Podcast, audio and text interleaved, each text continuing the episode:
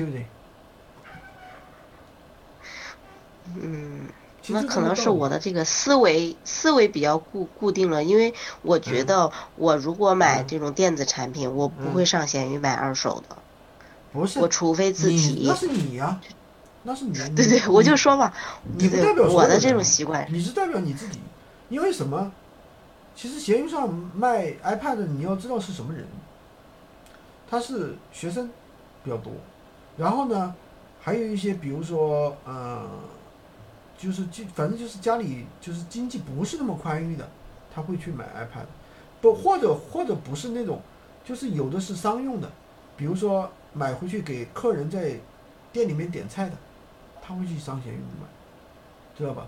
也会有的，因为哦他买哦，新的太贵了，他没必要啊。他买个旧的，客人你点点菜，用个几年破了嘛就破了，我就扔了呀，对不对？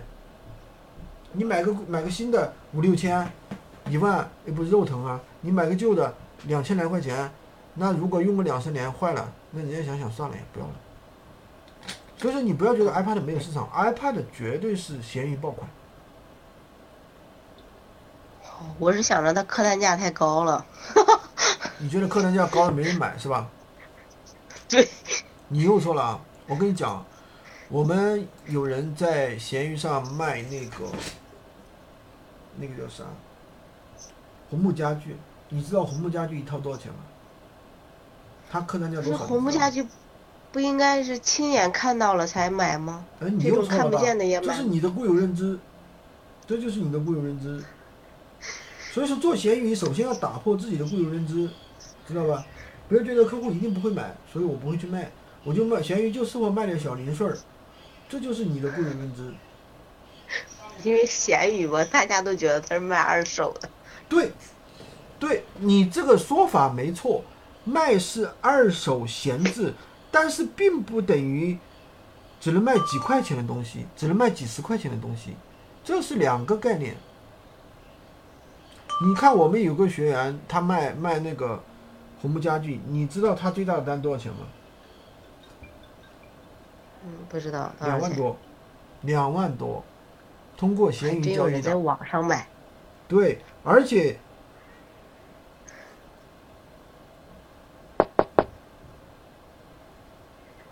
而且呃，还有个什么，他第一次跟客户承担了之后，客户加了他的微信，然后呢，跟他聊，反正就是建立了信任了嘛，对吧？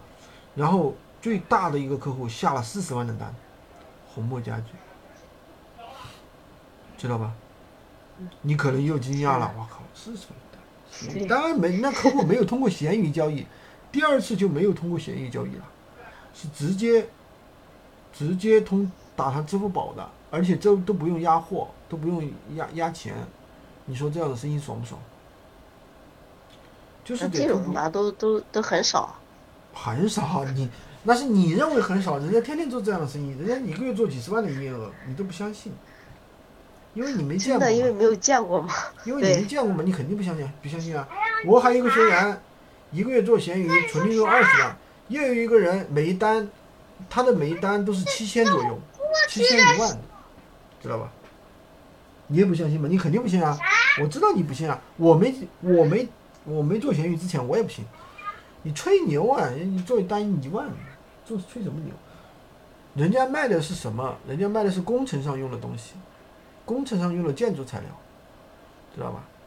还有人卖油漆的，卖立邦油漆。立邦油漆没有人买一桶吧？买一桶干啥呢？如果说你价格合适，人家可能比如说几十桶，对吧？几十桶，比如说你要装一个房间，装一个房间，至少得十来桶吧，一一套房，十来桶油漆吧，很正常嘛。那如果他有几个工地，他不一下子买个几十桶吗？很正常啊。但这种东西你要搞到货源，搞到货源你就可以赚这个钱，你搞不到货源你就赚不了这个钱。对，对吧？对的。就这么个事儿。但是油漆这种东西呢，说白了，它的利润点儿太低，利润点儿太低。有人做，我知道有一个人，我有个网友就在做，他是那个反正跟立邦那边有有渠有有渠道吧，人家有渠道能做这个生意。就是就是打破自己的固有认知啊！闲鱼一个月就是你兼职赚个三五千是没问题的。